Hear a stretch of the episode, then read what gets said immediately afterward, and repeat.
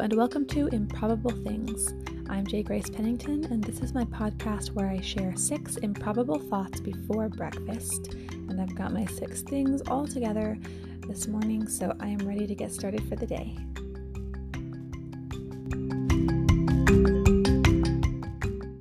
Well, again, first I have to apologize for missing last week. So I ended up, um, not this past weekend, but the weekend before, having some sort of concerning health stuff going on. Um, and it was just, you know, it was a lot. It was a little bit stressful. We were going to doctors and things like that. And while I am doing a lot better, I've just been extremely tired um, over the rest of the week and was having trouble getting up early enough to do all of this before breakfast. and so uh, I just, and the, the week just flew by. It was like some kind of weird time warp thing. I didn't even really realize that the week was over until it was you know, already the weekend. So, anyway, uh, thank you for your patience on that. But um, back to it. And like I said, feeling a lot better, thankfully. So, number one, one thing I did do um, over, let's see, I think maybe it was Friday anyway, sometime over the past few days, I uh, finally uh, went to my computer and finished up the cover for Firmament Eleftheria. Um, and like I think I mentioned, my artist had finished uh, the actual art portion of it, and then I just had to put on the title, the back cover copy, you know, make sure the correct number is on the spine, all that sort of thing. And so I got that done, and so I'm hoping to reveal the cover this week. Um, since I still don't have my blog, I won't be able to like you know do a post in that way, but I can at least put on social media, and I'm really excited to share it because he did an amazing job, and um, I think it looks great. Number two, my editor has been working on the actual editing portion of the book, and it's been fun because my my editor is a really good friend of mine, um, and uh, he's also a writer, and so he's been reaching out to me about some of the aspects of the story, you know, to talk about them as he's reading, which I really love. Like I like getting a few, you know, real time reactions. Um, but one thing that's interesting is so he is a really big fan of the world building portion of storytelling. And, you know, especially when it comes to speculative fiction, of course, that is a huge aspect of it. Um, but I, that is not my favorite. I really do not care for world building. And so I'll usually just like think of a few interesting details and just kind of let the rest be, you know, whatever falls into place. Like, I do not sit down and plan out the world. And maybe that shows because it just doesn't get the amount of tension in my stories that it does in some others.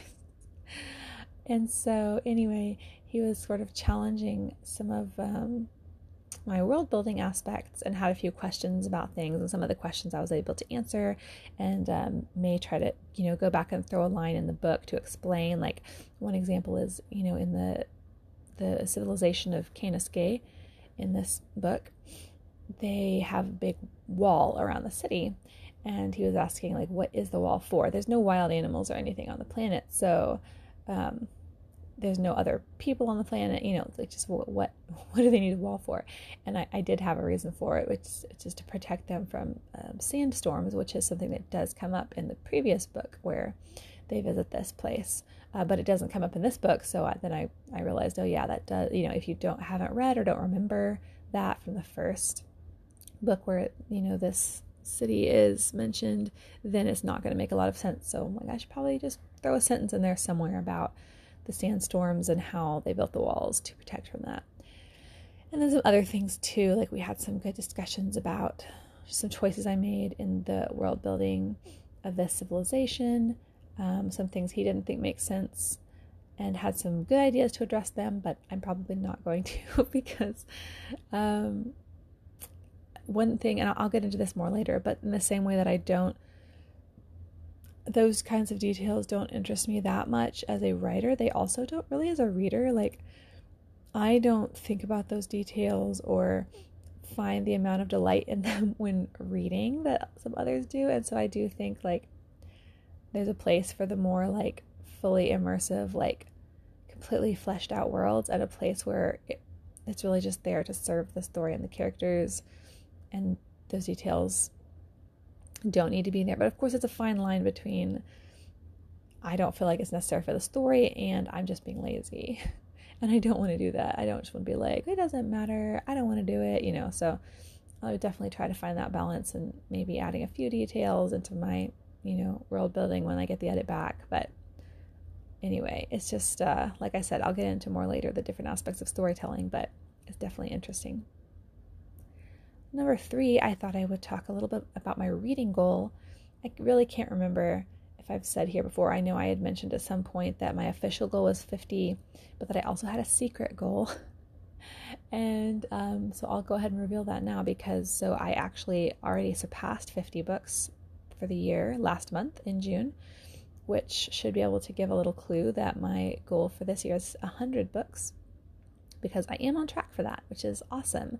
And when I decided to do that, I was when I decided to try to read 100 books this year, I was already a little bit behind. So the fact that I've been able to catch up and then stay caught up um, is really exciting for me. Um, I don't think I would do 100 books again next year because it is definitely a lot, but it hasn't been like, you know, an insane amount. It's not like I'm like constantly reading. Um, but it, it, really hasn't been that hard for me to do.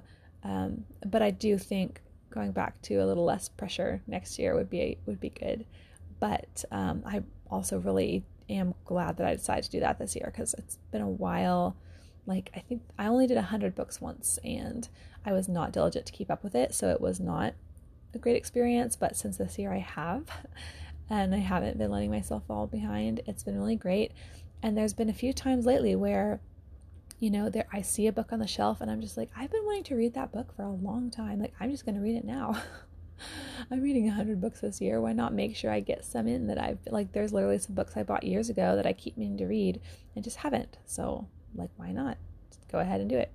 So I'm, I'm i'm doing that now and i've been able to do that a few times this year and that's been really great because there's different categories of books you know to read. I have book club books. I have you know more practical you know, books that I need to read, like about parenting or marriage or stuff like that. Um, and there's just books I want to read. And there's, you know, books I may need to read for this project or that, you know, but so trying to make sure I hit like all the different categories. So, number four, um, my oldest daughter's birthday was this past week. She turned four.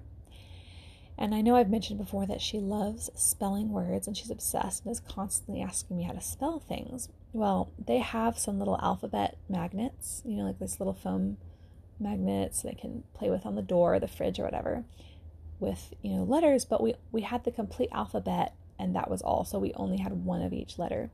And so I had to once she started wanting to spell with magnets, there were some words I would have to be like, "Oh, you know, we can't spell that because you know, it has two O's and we only have one O or he or whatever.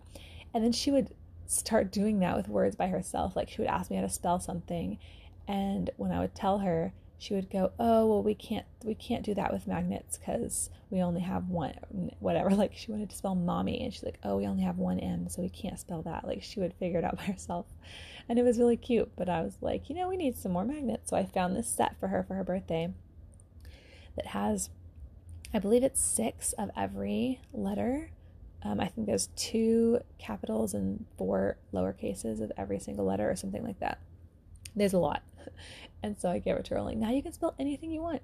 and so she's been playing with them every afternoon. Um, and it's just been really cute. And so we won't have to worry about that anymore. Number five, on my currently reading, I know that I mentioned um, a while back, I don't even know when, that I was rereading a book I love called The Beekeeper's Apprentice by Laurie R. King, which is a sort of Sherlock Holmes fan fiction, technically, I guess, even though it's like officially published books. But anyway, and it was a book I've loved and read many times, but I had never read, you know, most of the series. So I've been continuing to do that, and I've done been doing most of them on audiobook and they make good audiobooks because they're really fun and enjoyable to listen to but they're not too like heavy duty. Like you don't have to be paying like intense attention the whole time or anything. So you know i can do lots of other things while i'm listening. So i'm up to book number nine. This one is called the language of bees and uh, not all of them are bee related. Actually this is the, the only other one so far. But um, it's been really fun to finally i've been wanting for years and years to read this series.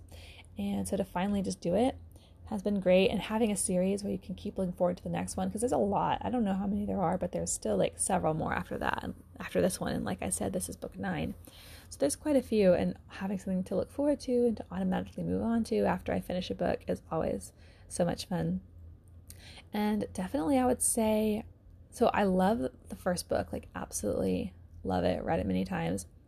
And then some of the ones in between, I liked them a lot, but um, they weren't my favorite books ever. Like, I felt like um, she does a lot of like descriptions and that sort of thing, and she does it really well. Like, I'm actually paying really close attention to try to learn from it because I'm not good at that. but I also don't really enjoy, again, that aspect of reading or writing.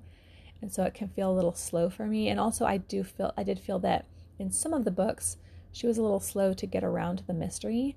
You know, like they're all more or less murder mysteries as far as I can recall.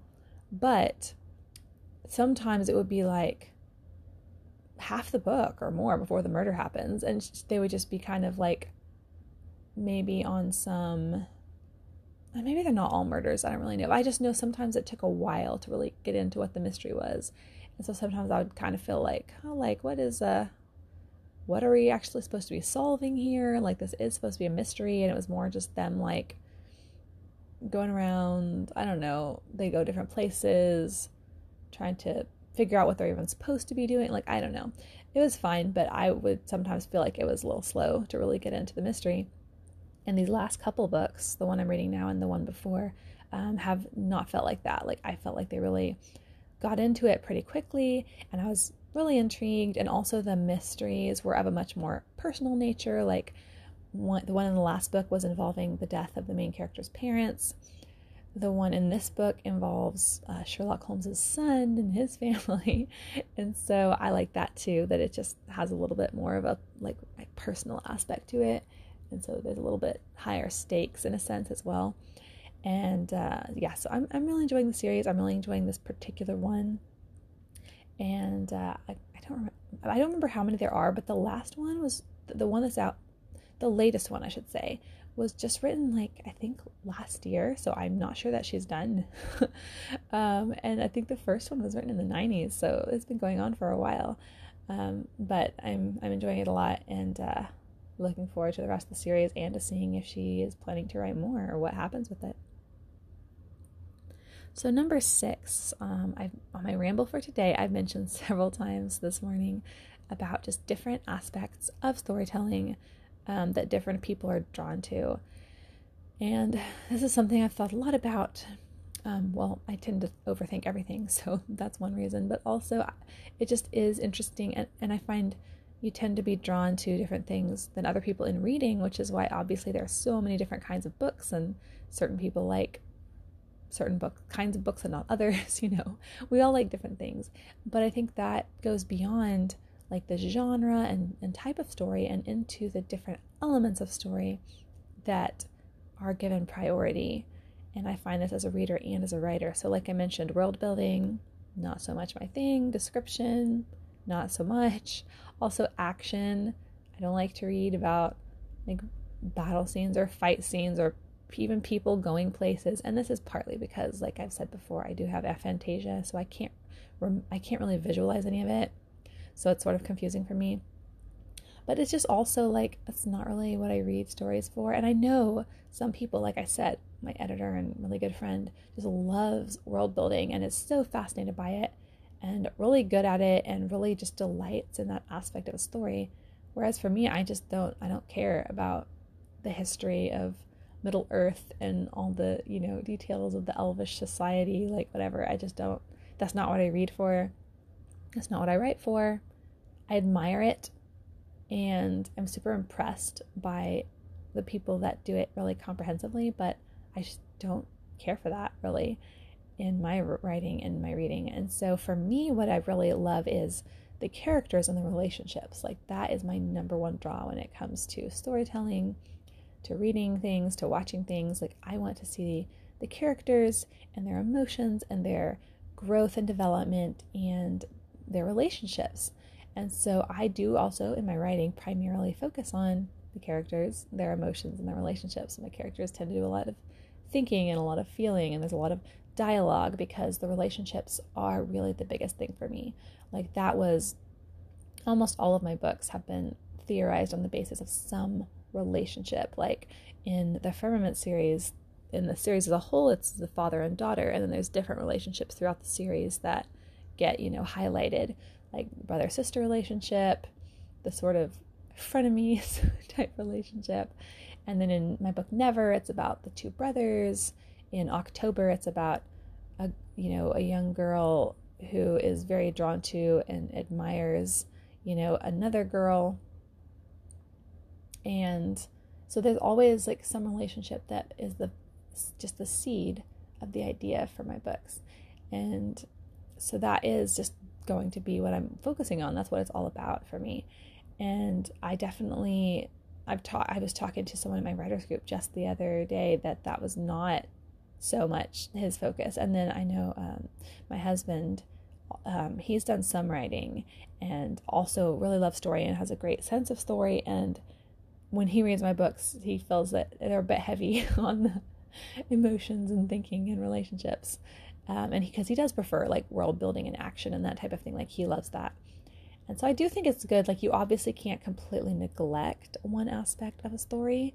And you know you, you should apply yourself. Like i do need to make sure that my world building is not just like completely not there that it's not just completely inconsistent.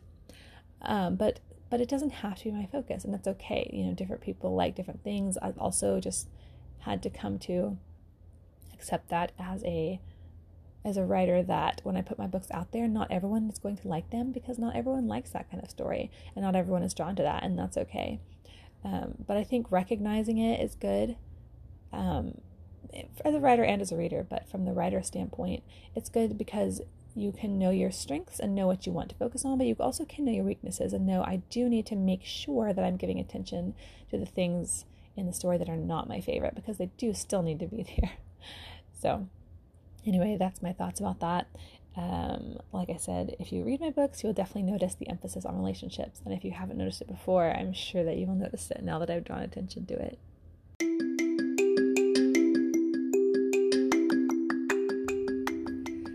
Everyone for listening and again for your patience as I've missed a few weeks. It's just been a bit of a chaotic summer over here and I kept losing my voice, but my voice is here now and I'm here and I'm really glad that I got to sit down and talk with everyone about story because it's just absolutely my favorite topic. So let me know any thoughts that you have about world building or your favorite story aspects. If you have a reading goal for the year, let me know what it is. Um, anything that you're currently reading, I always like to hear and just discuss stories with other fellow story lovers. I hope that everyone has a great day and a great week ahead and stay improbable. Bye.